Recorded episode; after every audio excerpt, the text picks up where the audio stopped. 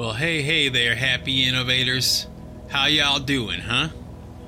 I'm just sitting here playing my new guitar.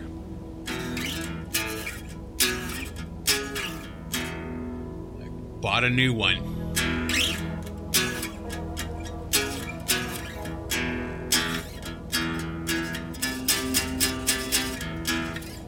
I'll tell you what, there's nothing better than playing a brand new guitar, especially one that you've been dreaming about for several years. And uh, I'm playing it right now. It's in my hands. I kind of can't believe that it's uh, actually in my studio. I'm holding it and playing it. it's Christmas, you know? Yeah, that's enough of that. This guitar is extra special because it's a what they call a hollow body guitar, and I've wanted one for a long time. And uh, this one has a tremolo bar or, or whammy bar on it, and uh, I've wanted one of those for a while too. Hear that? Yeah. Yay!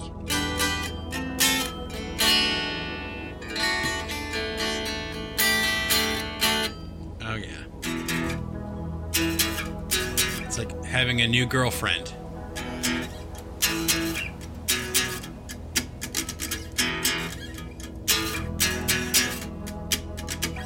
So, that's enough of that. And you know what? I'm so happy with that guitar. It was so worth the wait. You know, I waited a long time and uh, got my dream guitar. And uh, pretty cool. And, you know, before I get too far into this podcast today, um, I wanted to say, like, as usual, I have my cup of coffee here, you know, take a sip. Mm. And, uh, you know, this time around, I decided to take the suggestion of one of my loyal listeners uh, for the Singularity podcast that goes by the name uh, Slamerican Life. And uh, you know, this listener, this happy innovator, had suggested that I try uh, 8 o'clock bean coffee and see how I liked it, you know, see how it went. And uh, you know what? I got to tell you, I'm drinking my first cup right now, and it's absolutely fantastic. I have to say, I'm shocked. Um, maybe not as good as Dunkin' Donuts coffee. Okay, maybe not, but a close second, I would say. So, thank you, Slamerican Life, for listening to the Singularity podcast for as long as you have. And thank you for commenting and making a suggestion because, you know, sometimes when people do that kind of thing, you know, they comment or suggest things, I'll listen. And uh, so, thank you very much. And I'm going to take another sip. I suggest that if you have a cup of coffee, now would be a good time to take a sip. And if you don't have a cup of coffee, why don't you go grab one and uh, I'll wait for you, okay? Uh, take a sip.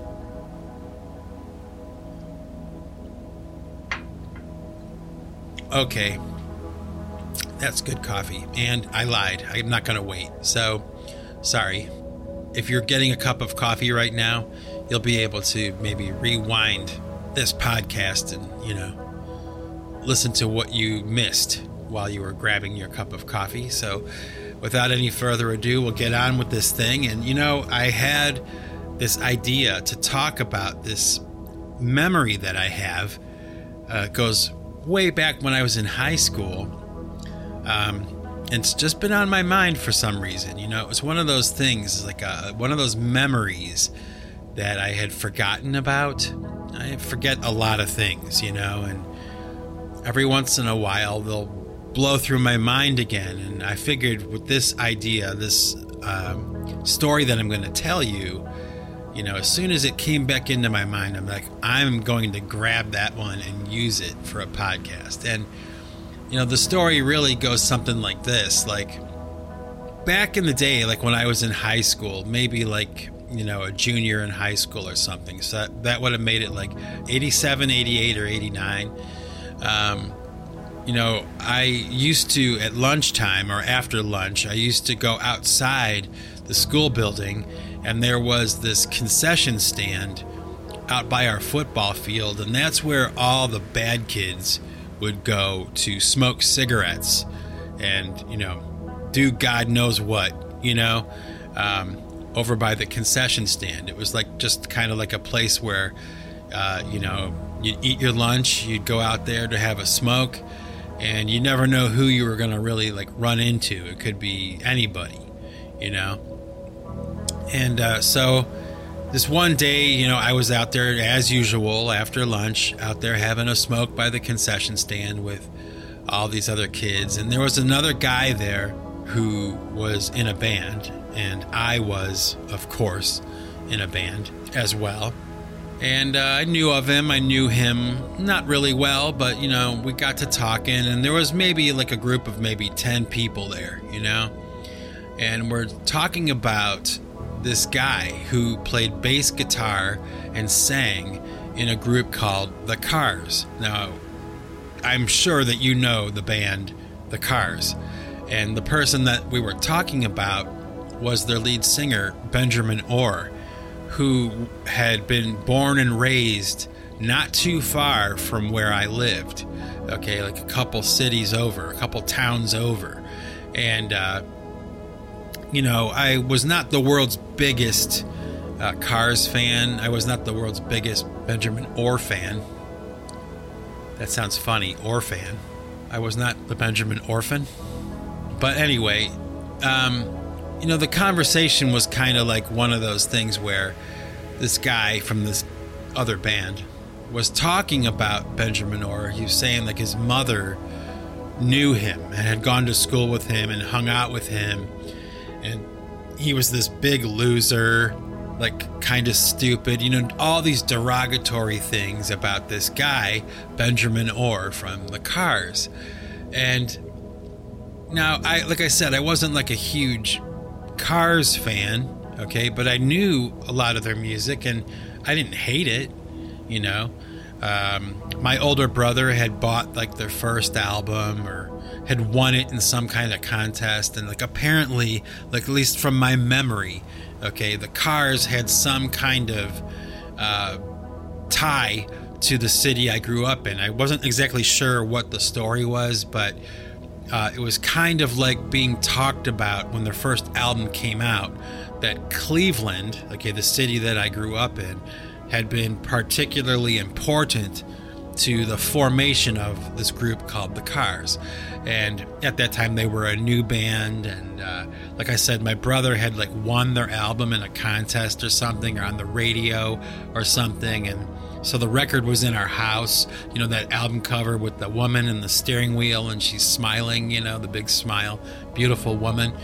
Um, and you know they had the songs, hits like "Just What I Needed." and uh, what moving in stereo and uh, you know just i mean they had so many great songs and this singer benjamin orr was you know a relatively well actually not even relatively he was a very successful professional musician you know he was a rock star and uh, you know i'm listening to this guy you know rattle off all this negative stuff about Benjamin Orr, how much of a loser he is, and everything. And I remember distinctly kind of like thinking to myself, I didn't say anything, but I was thinking to myself, you know, that's pretty lame that, you know, this guy, Benjamin Orr, or Benjamin Orlowski, that was his real name, um, but his stage name was Benjamin Orr, kind of like an abbreviated version of Orlowski, right? Um, you know, it was just so lame to me that this guy Benjamin Orr could be so successful, you know, like have have made something out of his life and had, you know, risen to stardom, you know, made millions of dollars from his craft, you know, writing songs and being a singer, which is extremely difficult. It was even more difficult to do back then, you know. Um, and it was just so lame to me that this guy and his mother, whatever the stories they were telling, these things they were saying about this guy were all negative.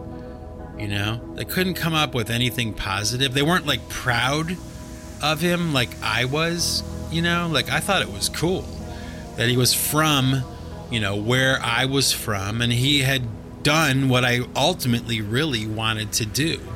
You know, it was possible for me to do it. You know, he was an example to me. And like I said, I wasn't the biggest fan of Benjamin Orr, but you know, hearing this guy talk, it just made me think, and I never forgot this. You know, it was like kind of like this this revelation to me. You know, that kind of like a note to self. You know, like it doesn't matter. Like it, it wouldn't matter like in my future at that time because I was only about 17, 16, 17 or 18 years old. You know, at that time when this incident happened when this guy was talking about this stuff out by the concession stand, you know? But like I was like aspiring to do that. Like I wanted to do that. I wanted to be a professional musician. Now I kind of had resigned myself to the thinking that it would be very difficult. You know, I probably wouldn't go as far as Benjamin Orr was able to have gone, but you know, I would be able to at least do some version of that with my life, you know. And Benjamin Orr from the Cars was like a living, breathing example to me that somebody from where I'm from, you know, somebody that drank from the same water that I did, and somebody that went to the same places that I went, like actually had made it out of Cleveland. Now, this is before. Um, uh, like Nine Inch Nails made it, you know, and uh, oh my gosh, you know what a big deal that was, and it was before Mushroom Mushroomhead, you know, had broke onto the scene, and uh, you know subsequently went on to what? The international success, you know, as recording artists. So Benjamin Orr from the Cars was one of the first, you know, and uh, I always kind of like remembered that moment.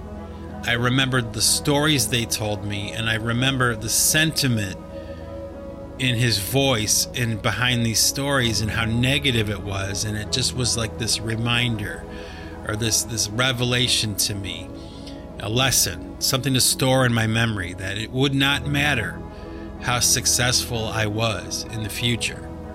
Okay. There will always be detractors. Like it doesn't matter how good my songs are. It doesn't matter how bad they are. It doesn't matter how much money I make or don't make. It doesn't matter how famous I become or I don't become. There will always be detractors and there will always be people trying to kind of pull me down. You know, no matter how many stadiums I sell out, no matter how many number 1 hits I have, no matter no matter what happens.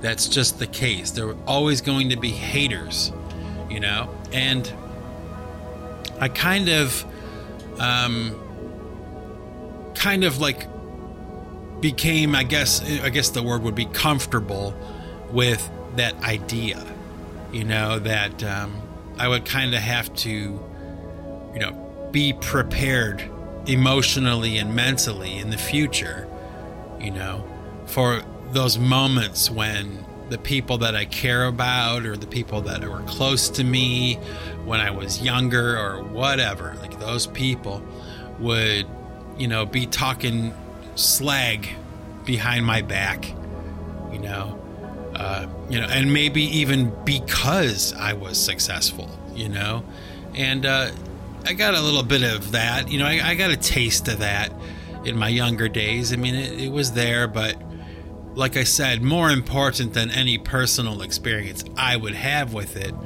the important thing is is that I never forgot, you know, those that day and those stories that I heard and the attitude and the, you know, um, I kind of just, well, I guess in some ways, at that moment, uh, when I look back on it now, I kind of feel like I adopted Benjamin Orr you know, like into my story and into my life as, um, you know, somebody to look up to, you know, as a songwriter. Um, especially now because Benjamin Orr passed away back in the year 2000, and you know that's a long time ago now. It was it's like 20 years ago, but um, over that 20 years since he has been passed away, since he died, he died of pancreatic cancer uh, back in 2000, and like um, I've started to kind of dig in a little bit to his story and where he was from and the songs that he wrote and where he lived and when he died and where he's buried and all those things. And I'm going back and combing through the songs that he wrote and his interviews and just things like that you know like he's on my heart you know his spirit and memory is in my mind and in my heart right now and uh, like I said over the years it never really left me I've always kind of you know, whenever I get some kind of negative, you know, whatever from somebody, you know, I've always kind of remembered that story that, you know, the Benjamin Orr thing, you know. So I wanted to talk about it today because I thought it was one of those things that kind of falls into this category of, you know, talking about the idea of encouraging the people that are around us and, you know, how there's so little of that uh, in our lives. I mean, I'm talking about every single person that is listening to this podcast right now. You, the person listening, you. You know how how much encouragement have you gotten? You know, from the people that are around you, even the people that claim to love you, and you know, there's they're claiming to be supportive of you. Uh, how encouraging are they really? You know, and my guess would be uh, not very, you know. Um, for some reason, there's this deficit, this gap with uh, human interaction where it's devoid of encouragement. You know, it's so easy to be critical of other people. Uh, you know, watch somebody trying to do something, trying to achieve something that's difficult, and uh, you know the, the odds are against them. You know, and the people around that person, you, me, or whoever, you know, are just they're just not they're not they're not encouraging anything.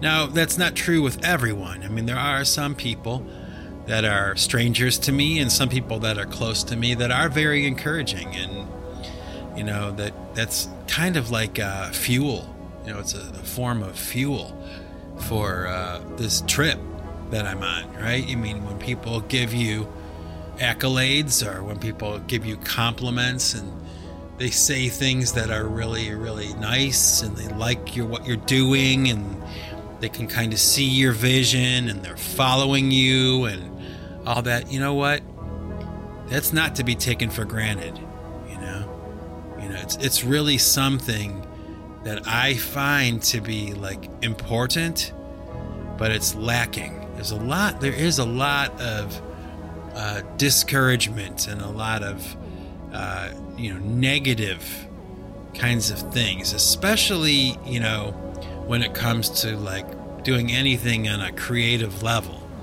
You know, um, I remember when I was very young, there was a kid that lived in my neighborhood. And, uh, you know, I was always kind of like drawing stuff when I was a little kid. I was an artist, you know, a future budding artist. So I was always kind of like drawing stuff and, you know, putting things together, coming up with ideas and then making them happen, you know, br- you know, breathing them into life you know, even when I was really young. And this kid in the neighborhood was always like, whenever he would see something that I had made or something that I had drawn, you know, anything, anything I had made or created, he would immediately start tearing it apart, you know, and making fun of it.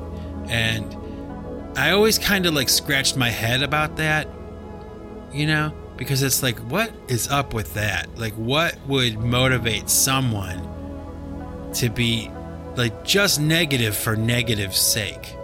You know, it's so odd and so strange, such strange behavior, you know, and really kind of like destructive and useless, really, and stupid, right? I mean, it's like, uh, what's the point of just always trying to tear other people down?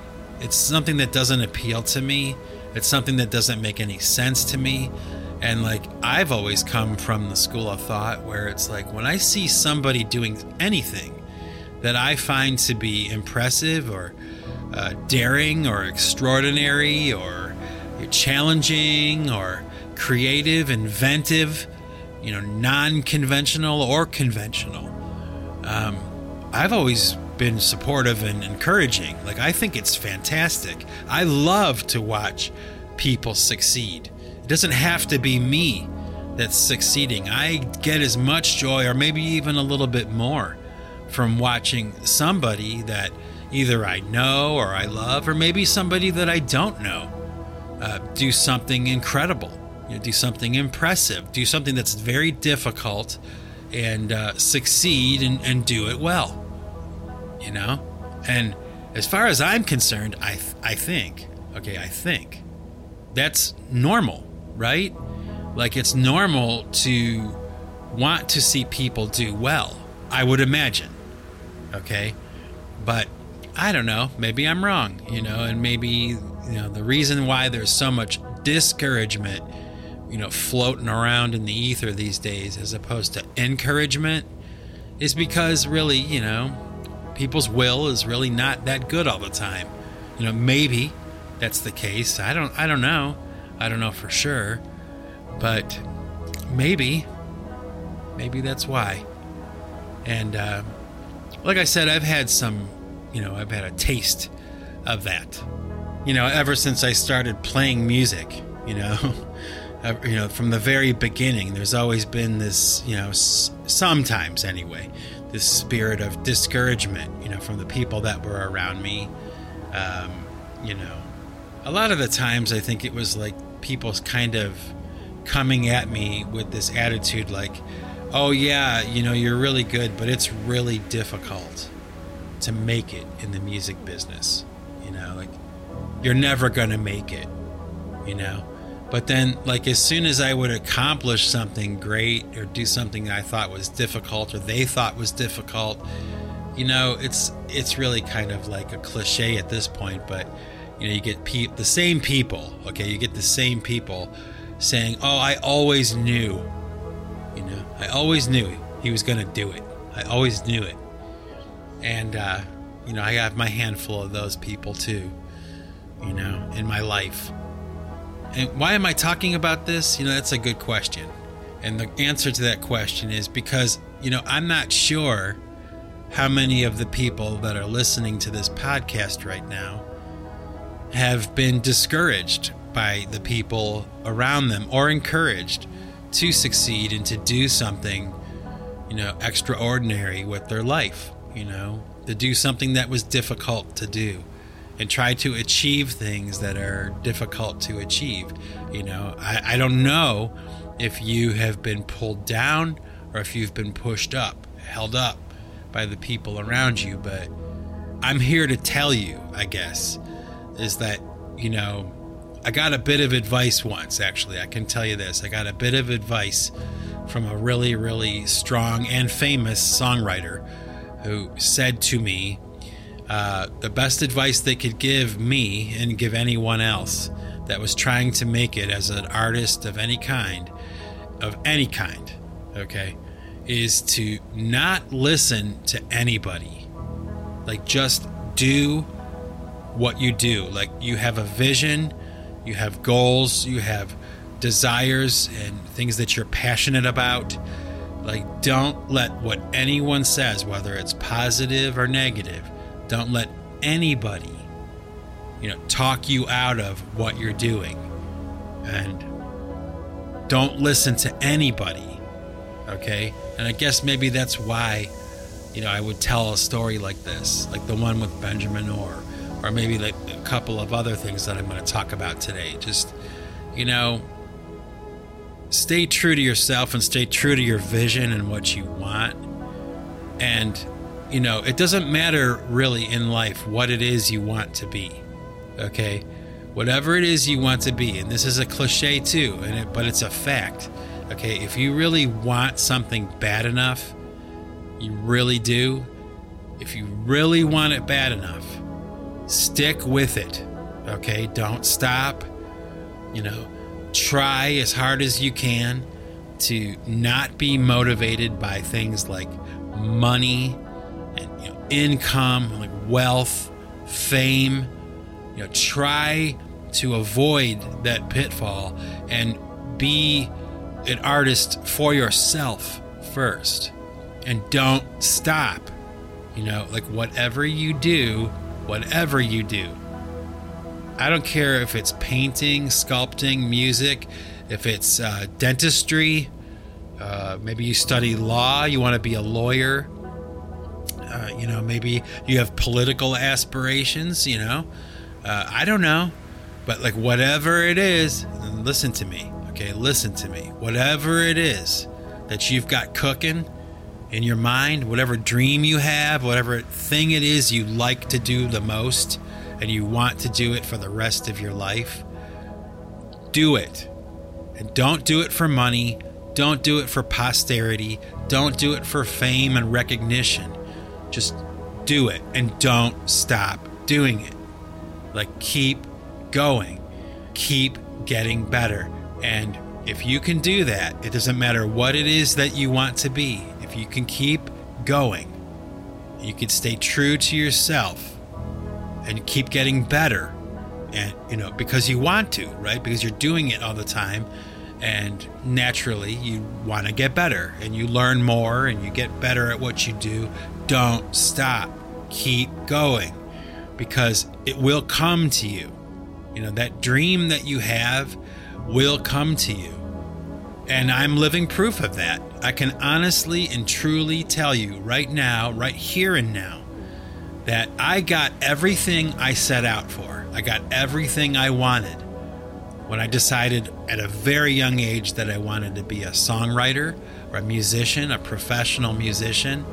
You know, I didn't know how it was going to happen, I didn't know how long it was going to take, but I got there. I didn't make millions of dollars and I'm not really, really famous.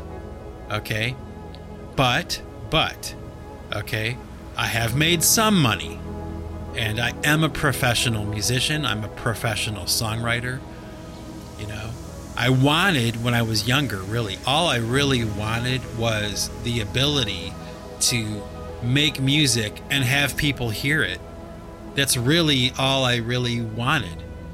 You know, it was not really money and it was not really fame. Of course, those things are, especially when you're young, those things are really appealing. And, you know, a lot of the time when it comes to being an artist or something like that, you know, making money is a very quick way of validation, you know, especially for the people around you. You know, uh, I'm not a wealthy man, okay? Um, but my music does bring me revenue and enough for me to be satisfied with what I've got. And um, that was never, uh, I, I can tell you honestly and truly, and my track record stands as a testimony to this for anybody who's you know familiar with anything that I've done. Um, you know, I I give my music away for free. You know, the the joy or like the dream for me was to have people listen to what I did and enjoy what I create. And I get to sit back and watch people enjoy it. You know, that that's really the motivating factor behind all this. Come what may. Um, you know, money or no money, fame or no fame, I will be doing this. Okay, exactly what I'm doing right now. I'll be doing this until I die. Until I can't anymore. I'm not alive anymore. I mean, it's really like that kind of thing for me, you know? And uh, I don't know, maybe that is important to share. You know, my experience, you know, as an artist, I guess, is kind of a unique one. You know, when you really think about it, like I do, um, a lot of the apparatus for uh, my music and my career and all those things, you know, like a lot of this stuff didn't exist 20 years ago. You know, when I started to record myself and all that, it certainly was not around, you know, back in 1991, 92, or 93 when I started writing songs, you know, and I really started to try. Um, you know, the internet didn't exist and uh, social media didn't exist, and definitely YouTube didn't exist. And, uh, you know, all that stuff, I, I could never have predicted it. Right? I mean, how could I have known that, you know, I had a dream when I was very young. You know, I had a dream that my music would be listened to by people all over the world. Okay.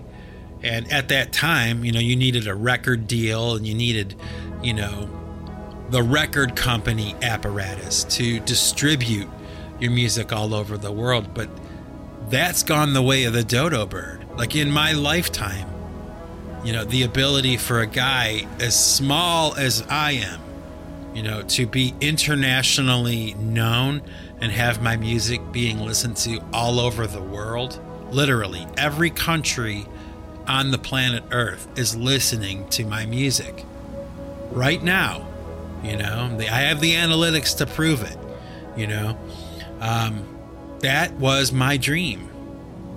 You know, the the money and uh, the accolades and the notoriety and all that kind of stuff. That's just kind of like part of the deal. It comes with the territory. The negative stuff too, you know, and uh, that's all part of the deal. But that was never really what I wanted. What I really wanted when I was young was, and I was, you know, and dreaming this up and coming up with, you know, the wildest, you know, fantasy of what my future could be like it was less than what I've actually gotten in reality. I mean, like it's and, that sounds uh, like it's so easy to say after the fact, right? But I'm telling you, it's the truth. It really is. Um, and the point, again, you know, uh, is that if you are someone, uh, especially a young person, you know, who's kind of getting started. But even if you're not, you know, even if you're an older person, I don't care what age you are, and you're and you're trying to uh, do something. Okay, you're trying to do something. You have a vision. Uh, there's a goal. It's difficult to achieve, and you're setting out to do it. Don't listen to anybody. Stay true to yourself. You know, and if you stay with what you're doing, if you come up with an idea and you love what you do, well, they always say there's a cliche, you know, at this point as well. Um, if you know you love what you do enough, like that, you don't have to work a day in your life, you know, like uh, it's not work. You know, I love what I do. I guess that's really what it all boils down to. Really the summation of all this chatter, all this talk, for how long? What, like 35 minutes so far, or something like that? You know, it's like, I love what I do. Do you love what you do? You know, do you really love what you do? Or, you know, had somebody kind of talked you out of uh, your dream, you know, or what you wanted to do with your life? You know? What a question, isn't it? Think about that. Are you happy with what you're doing how you're spending your time, how you're spending your days. You know, we get this one life, right? It's a finite amount of time, roughly 100 years if we're lucky, right? Are you happy with how you are spending your time? And if you're not, condolences, because that sucks, okay? And I get it too. Sometimes you just don't have a choice, you know? You don't have a choice Like you've got to, you know, forego your dreams and your visions and your hopes for practicality and survival. You know, I, I get that. I get that. That happens to people. And it usually happens for a reason. There's a, there's a good reason, a better reason. You know, fortunately for me, that never really happened. You know, and I guess I was single minded my entire life. So, you know, yes, I did have to work day jobs, but that was always like a means of survival to keep this music thing going. You know, that's how I saw it. That's how I see it now. You know, I mean, the fact that I'm able to do it full time and, you know, I'm satisfied and comfortable with the life that I'm living. I don't need any more than I have. I have more than enough right now. I don't need to be more famous. I don't need to be more wealthy or anything like that. I mean, granted, yeah, I would accept that if it came, but probably not the same way that other artists have. You know, it's not something that appeals to me a great deal. You know, I've gotten a, I've gotten a taste, okay?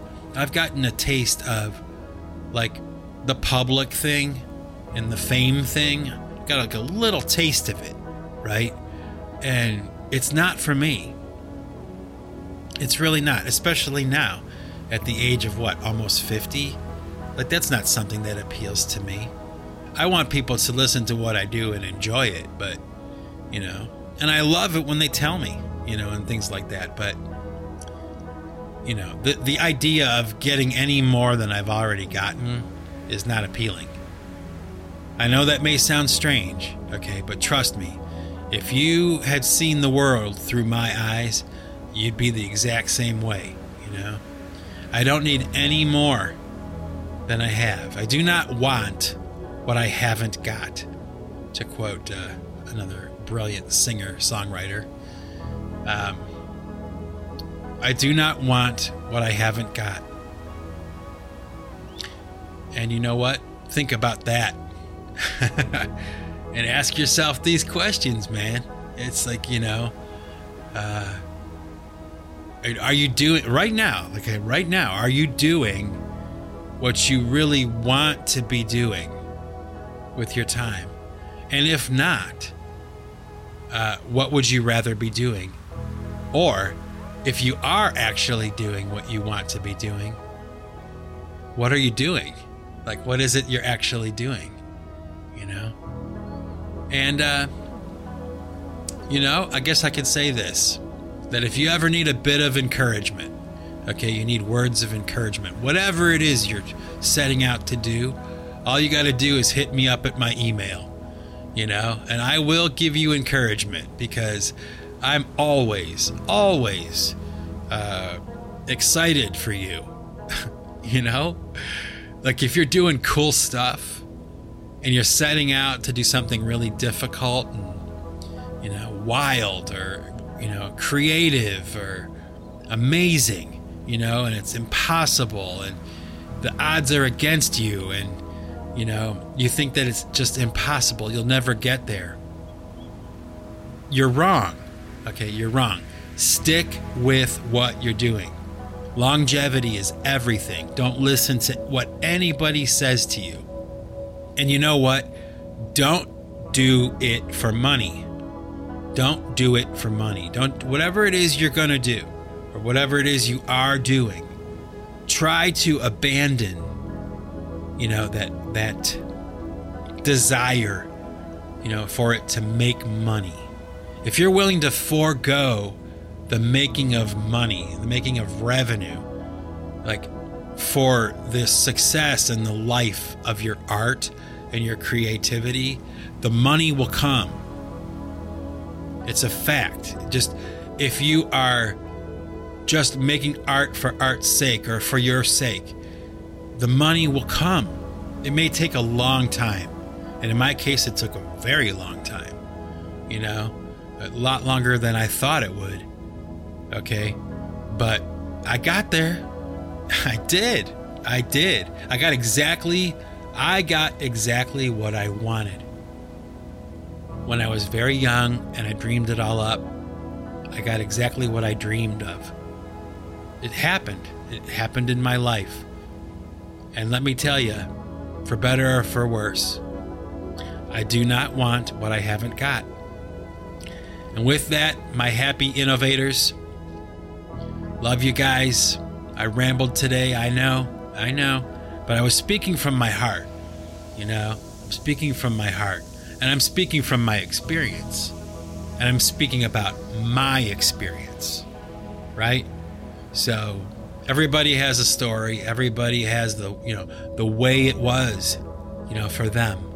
And uh, my story, however strange, however hard and difficult to understand or whatever. I mean, especially for the people around me, you know, that knew me, they were, you know, I'm sure there were moments where they were scratching their heads like, when is he going to snap out of it? You know? And thank God I didn't because, you know, they were wrong and I was right. Okay? I was going to have to wait. I was going to have to wait, but my dreams did come true. And, uh, you know, to tell you the truth, I'm staring at my new guitar right here to bookend this thing, you know, to go full circle here today. I'm staring at my brand new guitar right here, actually holding it in my hands. Uh, and it's proof positive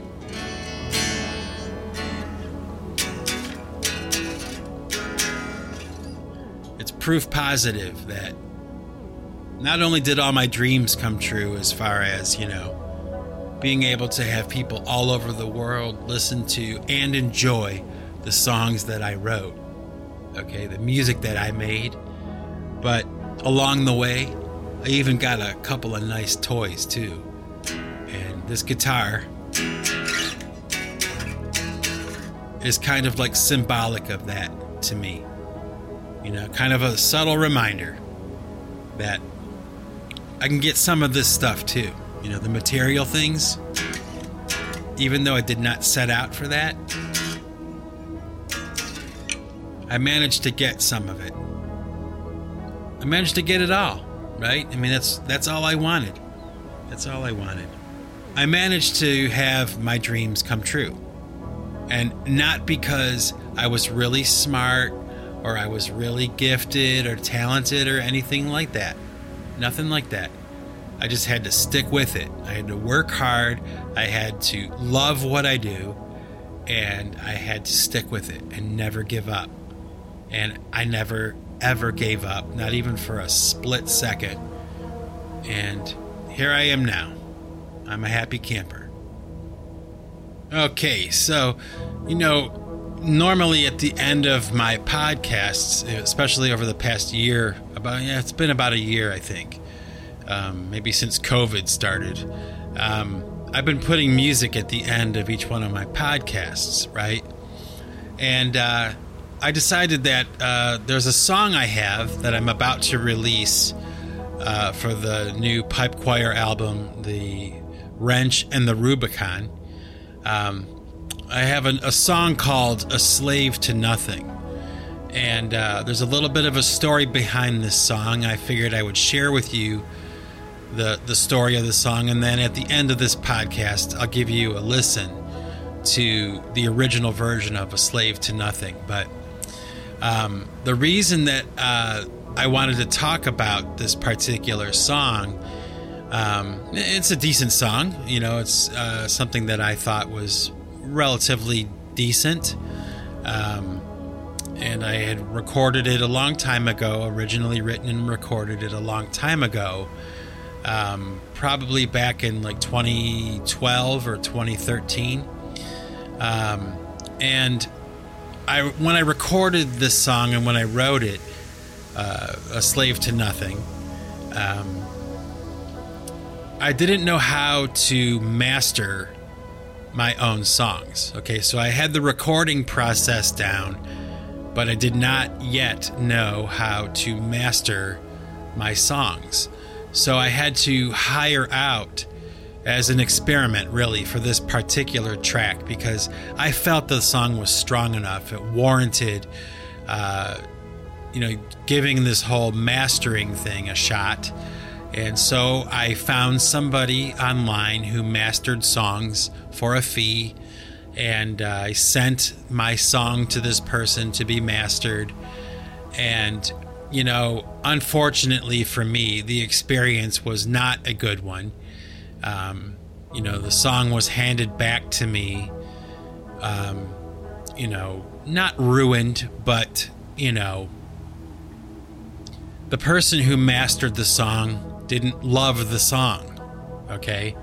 So they didn't really care uh, about what they were doing. And, you know, to add, you know, insult to injury. Okay. And this plays into this whole encouragement, discouragement thing. You know, the guy who had mastered my song sent, you know, this message back to me with the song. And he said that if I ever, and this is what he said, this is like, I'm paraphrasing, of course, but this is the sentiment.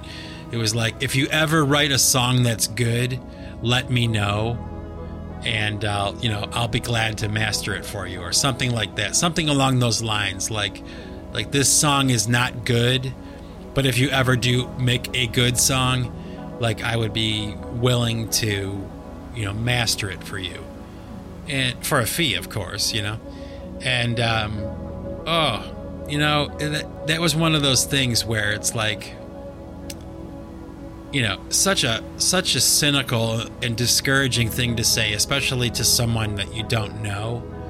And uh, I had not asked for, uh, you know, his opinion of the song, and I happen to think the song was pretty good, you know.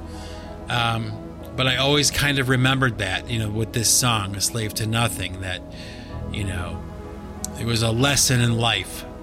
Much like standing outside, you know, in high school by the concession stand while this one guy just was ripping Benjamin Orr apart. You know, I, I, I took note, mental note to self. Well, the same kind of thing when I got this song mastered and handed back to me. And I subsequently wound up not using the mastered version of the song uh, for release at that time. And you know, it was just like um, a thorough uh, waste of time and money and energy. You know, like I vowed to myself at that point that I was going to learn how to master my own music and never, ever, ever again pay somebody to master my music for me. Why? You know, because people are stupid? Well, that's part of it. But mostly it's because I will never hand my music over to someone who doesn't love it as much as I do. You know, to do any kind of technical processes, you know, it's just not going to happen. So, lesson in life. And I learned how to master my own music, and now I do it all the time and I I know especially now when I listen to like when I compare uh, my mastering ability to what this guy handed back to me back in 2013 or whatever this mastering house I sent my song to yeah they, they didn't care. And they just wanted my money. And you know this guy was just such an a-hole you know? Uh, so much so that I never went back again you know, I never turned back. I just went forward and learned how to do it myself. And, you know, there is an old cliche that says if you want something done right, you do it yourself. You know, well, it's true. It's a cliche for a reason. Anyway, my point is, is that uh, at the end of this podcast, what I'll share with you is the version of A Slave to Nothing that I released. Oh, man, like I said, 2013 maybe. And um, you know, I I had the idea a few months back to revisit that song, but you know, that kind of happens to me a lot. I'll remember songs from the past and I'll think, "Oh yeah, I should work on that one or I should redo that one or whatever, you know." And with this particular track, I thought because it was a decent song, it was a strong song, I thought, um, relatively strong. Um, and you know the mastering thing had gone so bad and everything. I thought maybe, okay, maybe what I should do is is revisit a slave to nothing, and you know make it what I can, like right now. You know, eh, like with other songs I've had from the past, right? The ones that you've heard, like Circuit Freaker, right? Rocking back and forth. Um, you know, maybe this album, The Wrench and the Rubicon, is really kind of a harkening back to these older ideas that I've had. And uh, there are some new ones too, some brand new ones, like Anatoly. You know, it's brand new. But um, A Slave to Nothing, yeah, I decided to redo it. And that's what you will hear, okay, coming very soon. Okay, that'll it'll come very soon. Uh, it's the next uh, song that's slated for release for the new album. And then immediately after Slave to Nothing, I have a brand new song and one that I think people will like. I hope they like as much as I do, you know. I'm pretty excited about these next two songs. And so, if you're into it, you know, stick around past the end of this podcast and you'll get a little peek of uh, Slave to Nothing circa 2013. And you can compare it to the new version if you want. All right? Uh, the new version will be, by the way, mastered, okay, by me. so, with that, my happy innovators, until next time, if you want to keep what you've got, you've got to give it away. Take it easy, everybody.